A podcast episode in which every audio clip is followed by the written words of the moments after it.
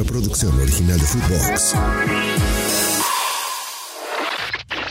Futvox Today Sur, el podcast con las noticias de fútbol que tenés que saber.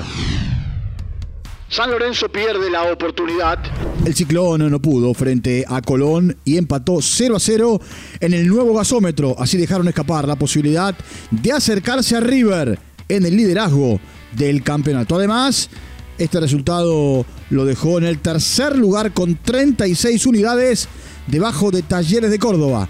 Escuchemos a Rubén Darío Insúa. El primer tiempo no fue un buen partido, la pelota estuvo muy dividida y con poca llegada a los arcos. Y creo que en el segundo tiempo dominamos ampliamente todo el segundo tiempo y nos faltó presión para convertir. Eso es el análisis que puedo hacer. Independiente segundo en el descenso.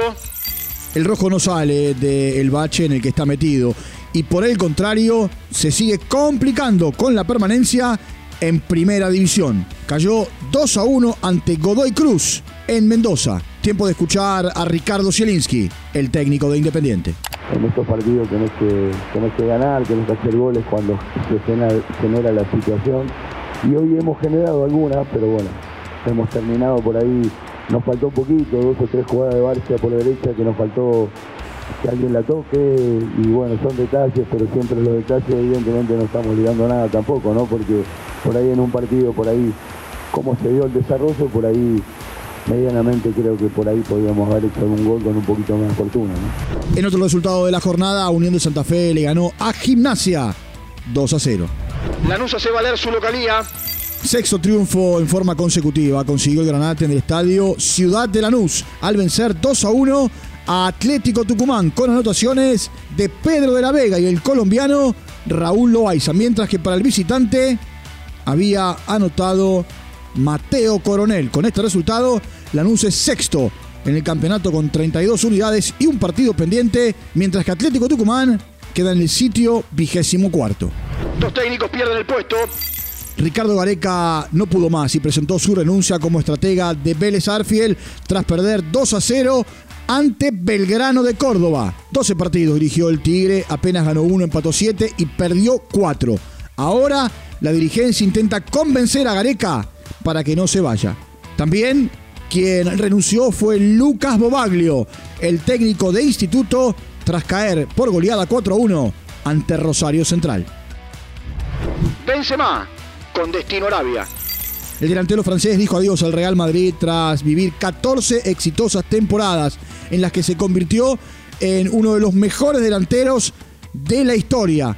Ganó 25 títulos, 5 Champions, 5 Mundiales de Clubes, 4 Supercopas de Europa, 4 Ligas, 3 Copas del Rey, 4 Supercopas de España. Además, es el segundo goleador merengue con 353 anotaciones. Ganó un Pichichi, un Balón de Oro y mejor jugador de la UEFA. Ayer fue su último partido con la camiseta del Real Madrid en el empate 1-1 ante el Athletic Club de Bilbao, en donde marcó el único tanto de su equipo. Su destino será el Al-Ittihad del mundo árabe.